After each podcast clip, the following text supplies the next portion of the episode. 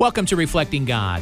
Have you ever heard something only to forget it by the next day? Maybe it wasn't presented in a memorable way, or maybe you weren't giving the information your undivided attention. Rarely do we learn something the first time it's presented to us. In fact, there have been numerous studies done on the optimal number of times a person must hear or see something before it becomes part of their memory. Results show anywhere from 3 to 20 times of repetition is needed to commit something to memory, with the most widely accepted answer of 7 times. This is known as the Rule of Seven. Notice the first two words of Matthew 13, once again.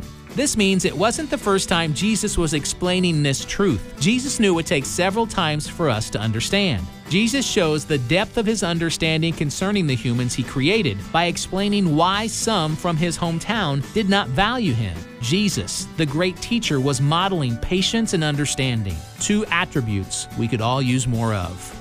Embrace holy living. Visit ReflectingGod.com.